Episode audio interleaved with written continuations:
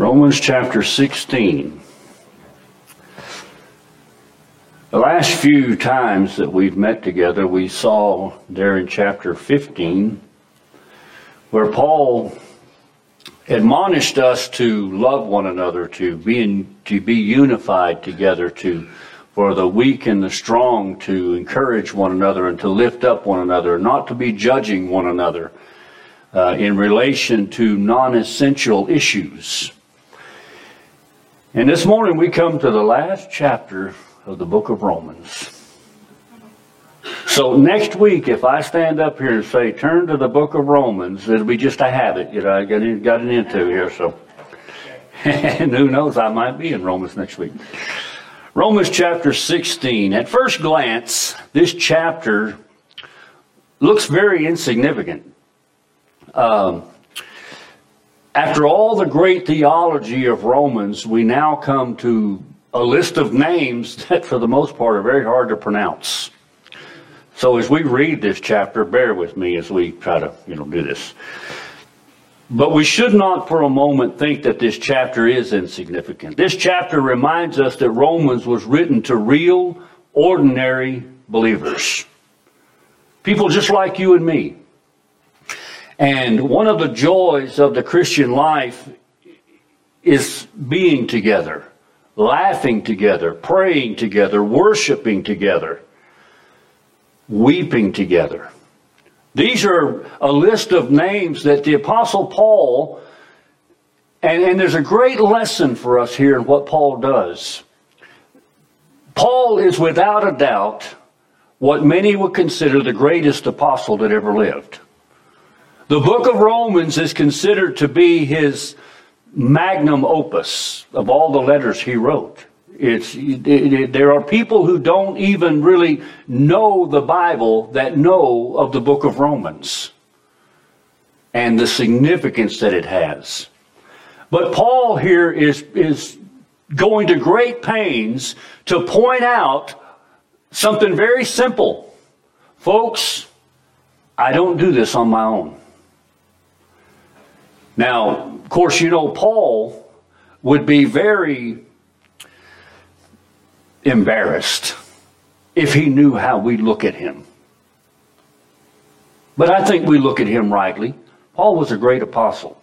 He is and greatly used of God. But Paul here is showing that ministry does not happen without help. Whether you're the pastor, whether you're an elder, whether you're just a church member, it doesn't matter. Whatever your ministry is, we need one another. We need help in it. And so here in Romans 16, Paul highlights the gift of Christian friendship. And Christian friendship is a gift of God's grace. We are made in the image of God. We are made for relationships. Uh, Ministry is not done alone. We need to elevate the ministry of encouragement and the importance of genuine Christian friendship. I want to read what the writer to the Hebrews says in, in Hebrews chapter 3, verses uh, 12 and 13. He says, See to it, brothers, that there that there not be in any one of you an evil, unbelieving heart that falls away from the living God, but encourage one another day after day, as long as it is called today, so that none of you will be hardened by the deceitfulness of sin. Paul, in, the, in chapter 15 and here uh, in chapter 16, and he talks about this in the book of Philippians, he talks about it in Ephesians, he talks about it in Galatians. He encourages us to encourage one another. We all need some encouragement at times. We all face trials and tribulations, and sometimes we, we need someone to come up alongside of us that understands. And when I say that understands, now you may go through something I've never been through before, but when I say someone that understands, I'm talking about someone that can come up alongside of you that says, We know God. We have the same Father. And I may not understand the situation you're going through, but let me encourage you to look to your Father. Let me encourage you to, re- to remember who God is. So, we, we, we see that Paul here is stressing the importance of our friendship as Christians. And I want us to notice in this chapter three observations regarding Christian fellowship. Look at verse 1. I'm not looking forward to reading this out loud, but now I commend you to our sister Phoebe, who is a servant of the church which is in Cenchrea, that you receive her in the Lord in a manner worthy of the saints and that you help her in whatever matter she may have need of you. For she herself has also been a benefactor of many, and of myself as well. Greet Prisca and Aquila, my fellow workers in Christ Jesus, who for my life risked their own necks, to whom not only do I give thanks, but also all the churches of the Gentiles. Also greet the church that is in their house. Greet Epaenetus, my beloved, who is the first convert to Christ from Asia. Greet Mary, who has labored for much for you. Greet Andronicus and Junia, my kinsmen and my fellow prisoners, who are outstanding to the apostles, who also were in Christ before me. Greet Ampliatus, my beloved in the Lord. Greet Urbanus, our fellow worker in Christ, and Stachys, my beloved. Greet Apelles, the approved in Christ. Greek, greet those who are of the household of Aristobulus. Greet Herodion, my kinsman. Greet those of the household of Narcissus who are in the Lord. Greet Tryphaena and Tryphosa, laborers in the Lord. Greet Persis, the beloved, who labored much in the Lord. Greet Rufus, a choice man in the Lord, also his mother and mine. Greet Okay, I don't know how, I have no clue how to say that name. Oh,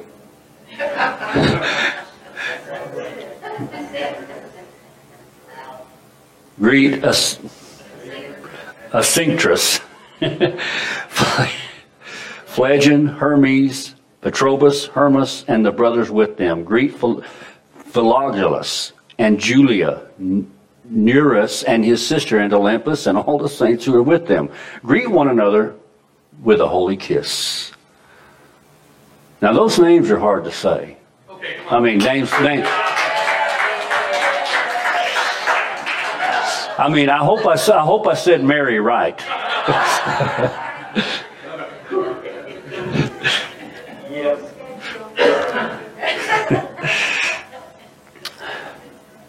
The importance of Christian fellowship and friendship in this chapter is emphasized by the number of greetings that Paul gives. I mean, he's, he, he comes to the end of this letter and he says, Look, I have a list here of people. This is not Paul's Twitter list.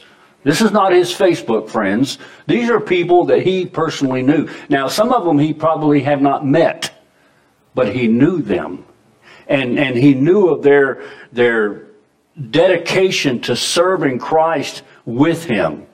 And so we consider the diversity of the terms that Paul uses in this passage. He uses words like friend, fellow worker, servant, fellow prisoner, brother, sister, etc. And, most of these names are Greek, some are Jewish, and uh, some even appear to be Latin. and, and we see the diversity of them.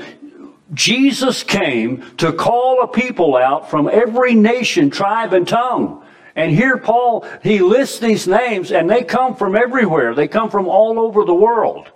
And he, he's, he's mentioning them and listing them and saying, these are those who are working with us side by side to present the gospel of Jesus Christ. Uh, and, and, you know, a number of these that are mentioned to the surprise of many people, there's a lot of women that are mentioned by Paul.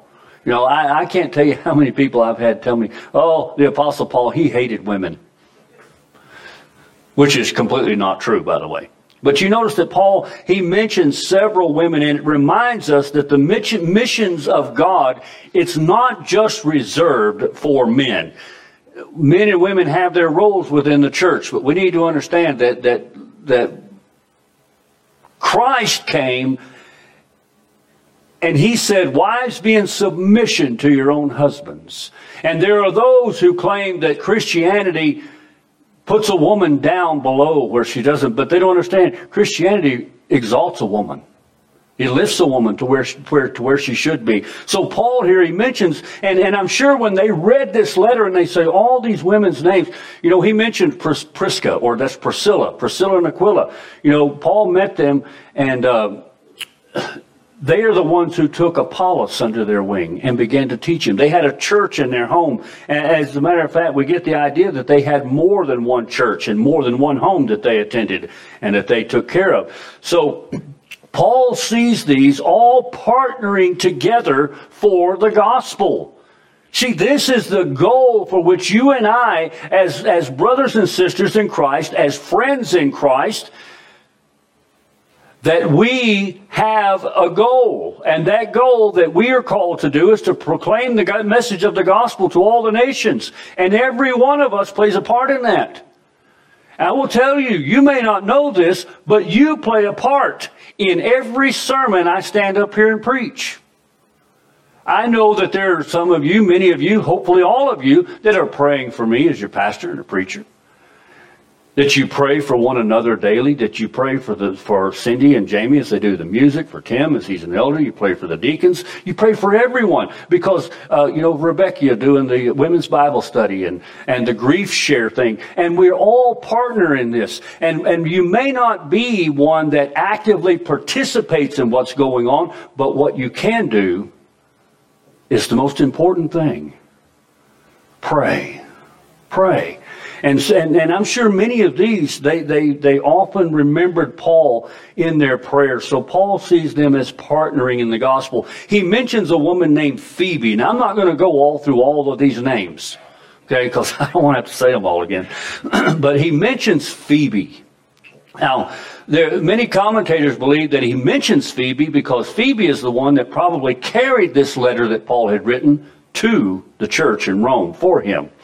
And, and, so he commends her. And she was obviously well known for her service in the church. And, and he has greetings to more friends and more churches.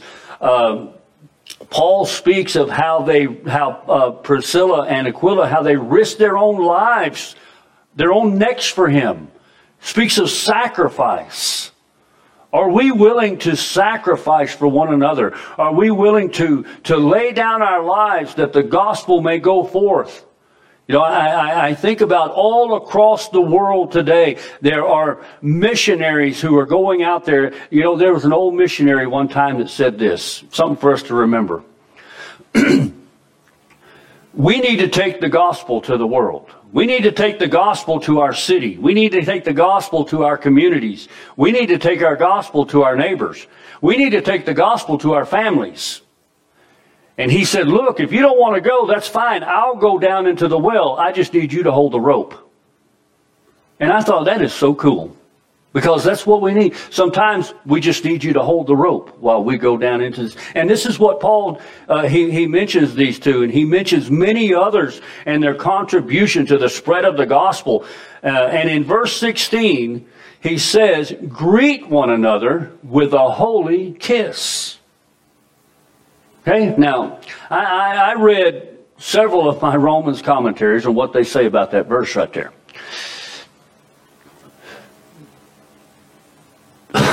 Why are y'all looking at me that way? Greet one another with a holy kiss.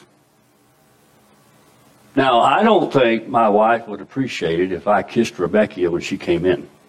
I don't think Tim would appreciate it. Rebecca probably wouldn't even appreciate it. So, what is Paul talking about here? I mean, maybe though, Roger, I can give you a kiss and you come in. Is that all right? No.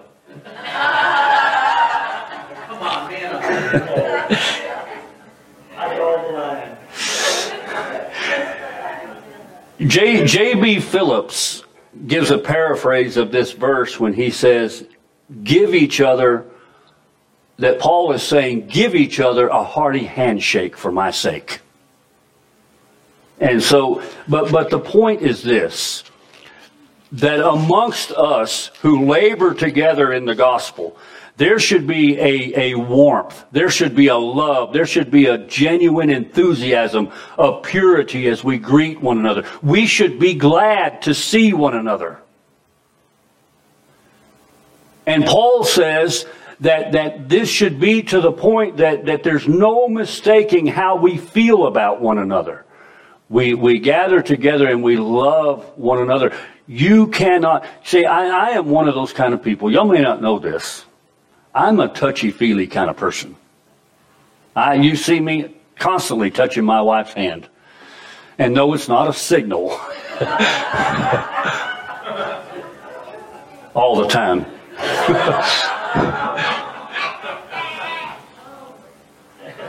My little granddaughter right there, usually she'll see me and the first thing she does, she grabs her cheeks because she knows they're fixing to get kissed. I'm constantly, you know, I walked around with her yesterday holding her hand. You know why? Because I genuinely love them. And this is where Paul, when we genuinely love someone, it's going to show.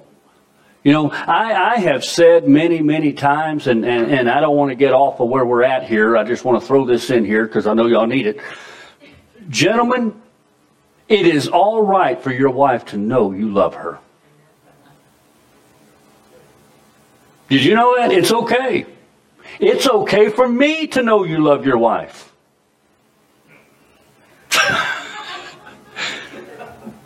all right, I'll move on. But Paul says we are to love one another, and that, that love will be shown in affection. We will want to gather together. We'll want to be together. And we partner together. You know, and, and we say, you know, what, what are you doing? Somebody says, you know what, I'm going to see my family tomorrow. It's Memorial Day. And some of them are lost. Please pray for me as I, and that's what we do. We pray. I mean, we really do. Now, I think a lot of times somebody comes and they say, you know what, would you please pray for me? And we say, you better believe it. And then we forget all about it. We need to re- truly pray for one another. All right. Then we see how Christian fellowship is established. It's the gospel. Notice the Christ-centered basis of these relationships. Uh, in verse two, he says, "In the Lord." In verse three, he says, "In Christ Jesus." In verse five, he says, "To Christ." And, and Paul's point here is we must understand that all of our relationships that we have in this church, ever how we gather together, how we meet together, we are one in Christ. He is the center. He's the what holds us together. And Paul says this is the thing we must always remember that Christ is the center. Uh, some of these were former unbelievers who were changed by the gospel, and Jesus made them family. They were united by a common faith in Jesus. This is why when we come, you know, when we have the Lord's Supper, I always refer to it as coming to the Lord's table. And I always issue a warning that if you're not saved, don't do this. If you have uh, unconfessed sin in your life that you refuse to give up, don't do this.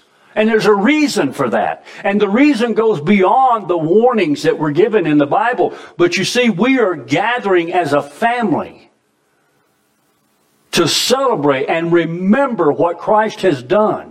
When we have what we call a fellowship, okay? Now, when we think of fellowship, what's the first thing you think of? Food. But that's not what fellowship is. You know what fellowship is? Fellowship is someone who has something in common and they talk about it. With us, that something or that someone is Christ, our spiritual food. See what I'm saying? So Paul here, he says that the gospel is what brings us together. and the gospel, it not only changes our identity, but it establishes a new community. There is nothing like the community of a church. There's nothing like it anywhere. Now, you, there are all kind of groups out there that meet together on a weekly basis or ever how long they meet and they gather together and they fellowship with one another. But we are unique. We are unique in that we are centered around one person, the Lord Jesus Christ. We are unique in that, you know, Vernon McGee used to say, have you ever realized that the church is the only organization that you have to admit to being bad before you can get into it? We have to admit that we're sinners. And so Paul here, he, he's saying that everything we do is centered around the gospel. And then he talks about how Christians' friendship is experienced. It's in love. Look at verse 17. He says, Now I urge you, brothers, to keep your eye on those who cause dissensions and stumblings, contrary to the teaching which you learned, and turn away from them. For such men are slaves, not of our Lord Jesus Christ, but of their own stomach, and by their smooth and flattering speech they deceive the hearts of the unsuspecting. For the report of your obedience has reached you all. Therefore, I am rejoicing over you, but I want you to be wise in what is good and innocent in what is evil. And the God of peace will soon crush Satan under your feet.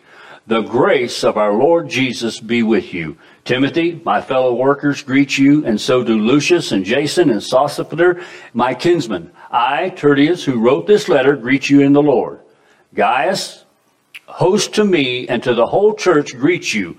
Erastus, the, the city treasurer, greets you, and Quartus, the brother. The grace of our Lord Jesus Christ be with you all. Amen. So Paul here he, he says that they are to honor one another. This goes back to what he said there in chapter 12 and verse 10, where Paul says, being devoted to one another in brotherly love, giving preference to one another in honor. We are to honor one another. And this is what he's honoring them. Uh, he says we are to show hospitality to one another. This entire chapter illustrates what he says there in Romans 12:10 about honoring one another and showing hospitality to one another. Um, in chapter 12 and verse 13, we see that Paul is living out what he, what he says there when he says, contributing to the needs of the saints, pursuing hospitality. Paul here is exhibiting exactly everything that he said over the last two or three chapters. He's saying, I told you there must be unity, there must be love, there must honor one another, you must encourage one another. And then he says, let me show you how it's done. And then he begins to do this. So here we are, so showing affection to one another. Our greetings should be warm and affectionate and sincere. We need to practice this exhortation. We need to, to, to be glad to see one another, to truly love one another. You know, one of the highlights of my week is coming in here on Sundays, and not just because I get to preach. But it's because I get to see many of you that I don't see during the week. Hey, now you may not believe that. That's true because I love you. I love all of you. And I miss you when I don't see you. And so Paul here is saying, this, this is where he's at. He's saying, I love all of these. And he said, I, I want us to, to be together and to exhort one another in this manner. He says that we are to show affection. We are to be doing ministry together. The list here in Romans 16, uh, band of brothers and sisters with one goal, serving God serving the Lord. That's all they're here for. We often hear people talk about serving the church, but you know, technically, that's not what we do.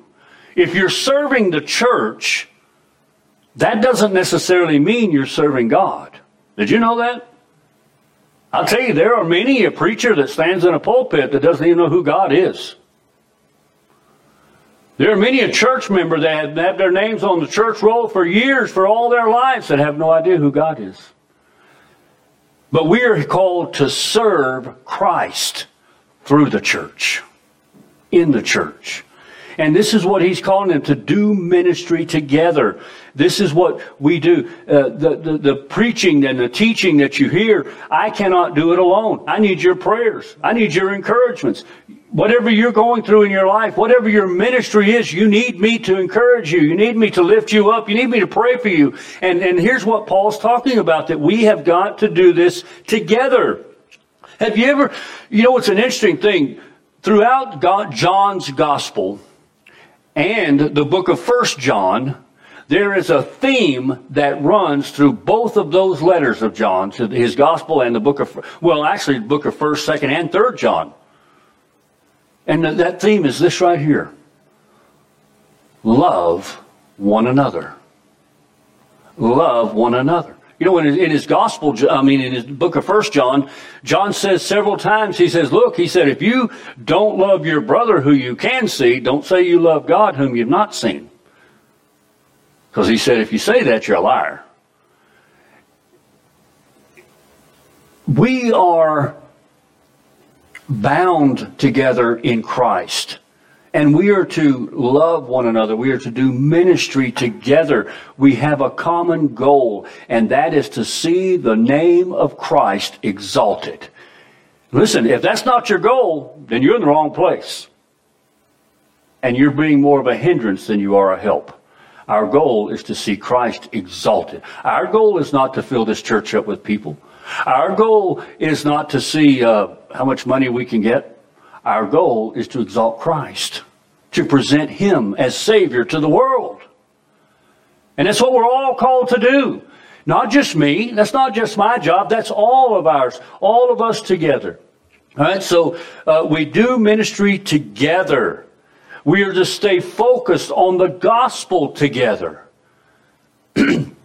Verse 20, he says, And the God of peace will soon crush Satan under your feet. The grace of our Lord Jesus be with you. There are three important reasons for us staying focused on the gospel. Number one is staying focused on the gospel keeps us unified.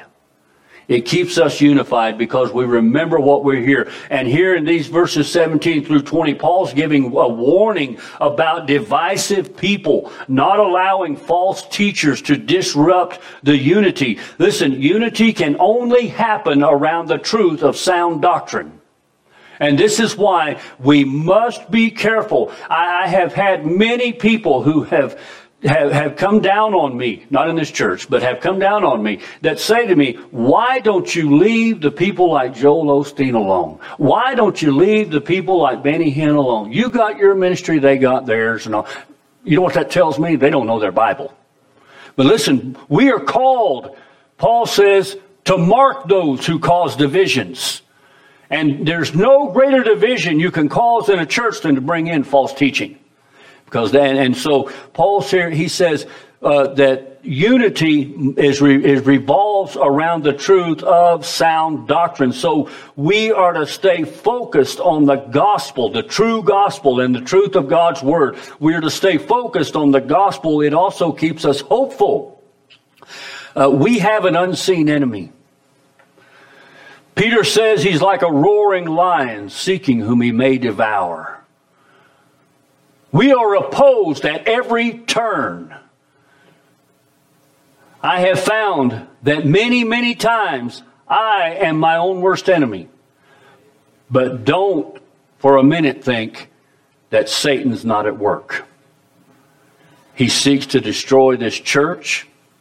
He seeks to destroy you. He seeks to destroy me. But Paul gives us hope. He says one day the Lord Jesus Christ will crush him under our feet. Won't that be a wonderful day when he comes? That'll be a great day. And until that day, we live in dependence on the grace of Christ and the Spirit's power for us to be faithful unto the end. All right? So staying focused on the gospel will keep us unified. It will keep us hopeful. And staying focused on the gospel gives us strength to endure to the end. Look at verse 25. Now to him who is able to strengthen you according to my gospel and the preaching of Jesus Christ according to the revelation of the mystery which has been kept secret for long ages past, but now is manifested and by the scriptures of the prophets according to the commandments of the eternal God has been made known to all the Gentiles leading to obedience of faith. To the only wise God, through Jesus Christ, be glory forever. Amen. Paul ends this great letter with the gospel. Here's a beautiful doxology. Paul ends this letter the same way he began it by glorifying God. The gospel not only has the power to save, but it has the power to strengthen us. This is why it's important that you and I must learn that, you know, there, there, are so many people, I know people who say, I've heard the gospel. I don't need to hear it all the time. Yes, you do. And if you don't have somebody preaching it to you, you need to be preaching it to yourself. We need the gospel. The gospel not only tells us how to be saved, the gospel strengthens us after we're saved. gives us hope, gives us encouragement. And Paul here is, is acknowledging the, the, the gospel. Be thankful for friends who keep you focused on the gospel. Listen, folks, if you ever come to me as your pastor and say, Pastor, I got an issue, I don't know what to do about it, and I begin to give you my wisdom and my advice, you need to go find somebody else. I must always point you to the scriptures. And you know, many times pointing to the scriptures means nothing more than just saying, you know what? Have faith in God. Have faith in God. The gospel is about Jesus. And we need to be thankful for the friends. Paul, these, he acknowledges all of these because they supported him, they prayed for him, and they kept him focused on what he was there for. We need to listen to Christ exalting preaching and teaching. The gospel is the grand message of the Bible. Did you know the gospel is not a New Testament thing? The gospel was preached in the Garden of Eden. And you know what God told him there? Okay, now here's what God said, and then I want you to notice what Paul said. God says, You will crush his head. And you know what Paul says right here in verse 20? And the God of peace will soon crush Satan under your feet.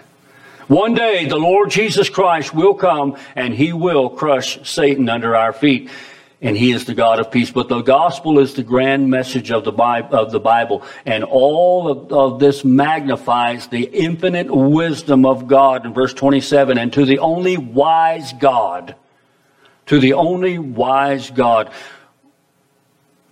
All of this magnifies who God is. So we should give God praise. We should give Him praise for the gospel. Have you ever stopped and just said, Lord, thank you that I was dead on my way to hell, and in your mercy and grace you saw fit to save me. Have you ever done that? Have you ever said, Lord, I just want to say thank you? We should do that. We should always be give thanks, Paul says, in all things, and that's one of the things we should do. We should praise God for the gospel. We should praise God for the victory that we have through our union with Christ. Back in uh, uh, chapter 8, Paul said, We are more than conquerors through him who loved us and gave himself for us. But don't miss that part. We are more than conquerors through him who loved us and gave himself for us. Just like we are, there is no condemnation to those who are in Christ. All right? So we need to praise God for these. Praise God for Christian friendships. You ever praised God? You ever thank God for one another? You know, do you ever just just during your prayer time, do you just say, Lord, thank you for Cindy. Thank you for Vern. Thank you for Chris. Nothing in particular, Lord, just thank you for them. Thank you that they've come into this church. Thank you they've come into my life. Paul is stressing the importance of these relationships, and we need to praise God for these things. And we need to pray for growth in Christian love, because you and I both know we don't love each other enough. When Jesus said, Love one another the way that I have loved you, we don't measure up to that. At least I don't. So I call on Him and say, Lord, love them through me. We need to pray that our love, you know, one of the prayers that Paul prayed, I believe it was in the book of Galatians, he says, I pray that your love may abound more and more towards one another. You know, I pointed out the fact that, you know, I have three brothers and four sisters. They're all half brothers or steps. But you know, not a one of them knows the Lord. Not a one of them cares anything about God. Roger, you're more my brother than they are. And somebody says, well, they're your blood. No, we're blood. because it's the blood of Christ that courses through us. You know that?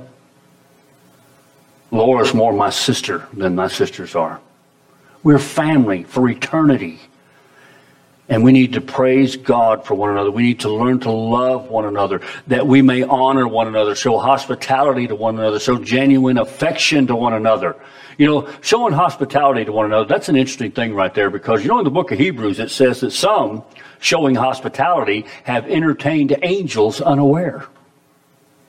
You ever thought about that? Somebody knocks on your door, and says, hey, you got some food or you got some money, and we kick them out and they go away and say, well, Lord, I tried, but he wouldn't let me in. You know, I know that that can be dangerous, but we trust God or we don't. Listen, Paul says that we are to show genuine affection for one another. You know, a good, a good barometer of love is this. Do you love me? If I was hungry, would you give me food? If I came to you and I said, look, uh, things are really bad and Cindy and I don't have any food, could you give us some food to eat? Would you do that? You know that's not love. That's hospitality. Love is when you give me the food and you do without. Would you give me food if it meant you had to do without?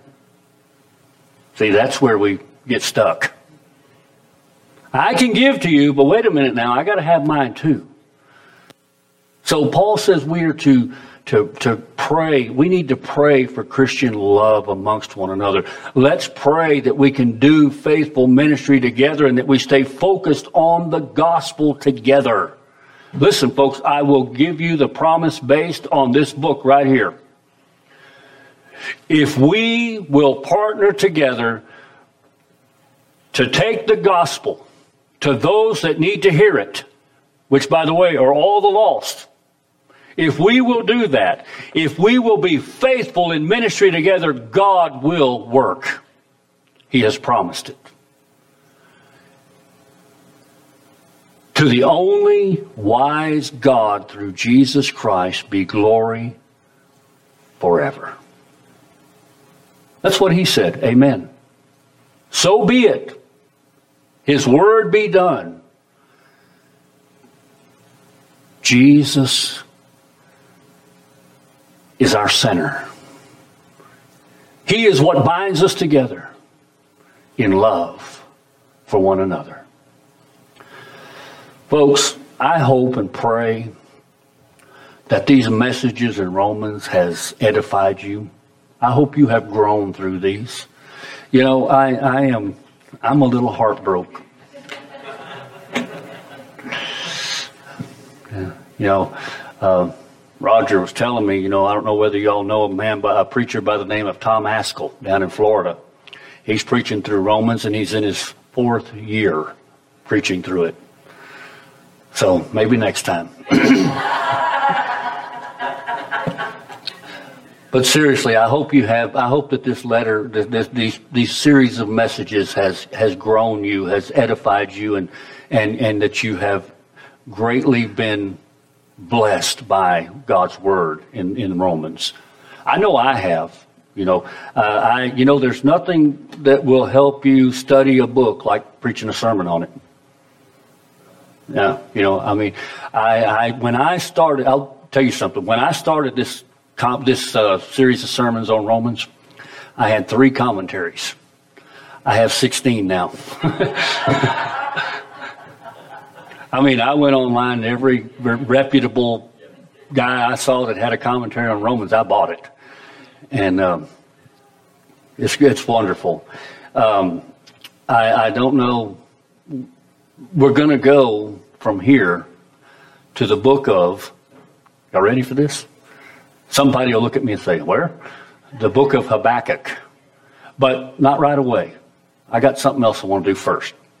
Okay, and you'll know what that is next week. But but the next series we start will be the book of Habakkuk, and I'm looking forward to that. And I hope that you are too. And uh, you know, I, I hope most of all that these sermons in Romans has caused you to stop and reflect and say, God, thank you. Paul started out telling us where we were, and he ends by telling us where we're going. And in everything else in between. That's why I said the book of Romans is the most concise book. It, you find everything from Genesis to Revelation found somewhere in the book of Romans. Did you know that? And, and it's a wonderful book. And I pray that you um, will remember what we've learned in it. All right, let's pray. Father, we thank you, God, this morning. Thank you for your word. Thank you for this letter to the Romans. Lord, we don't adequately have the words to tell you how much, God, we love you. But Father, we realize at the same time that we don't love you enough. Help us, Father. Help us not only to love you, Father, but help us to love one another. To recognize the importance of Christian friendship, of partnering together for the cause of Christ. Father, may we always keep Christ at the center. That it would never become about us or about the church, but only about Him. Knowing, Father, that if we keep Him at the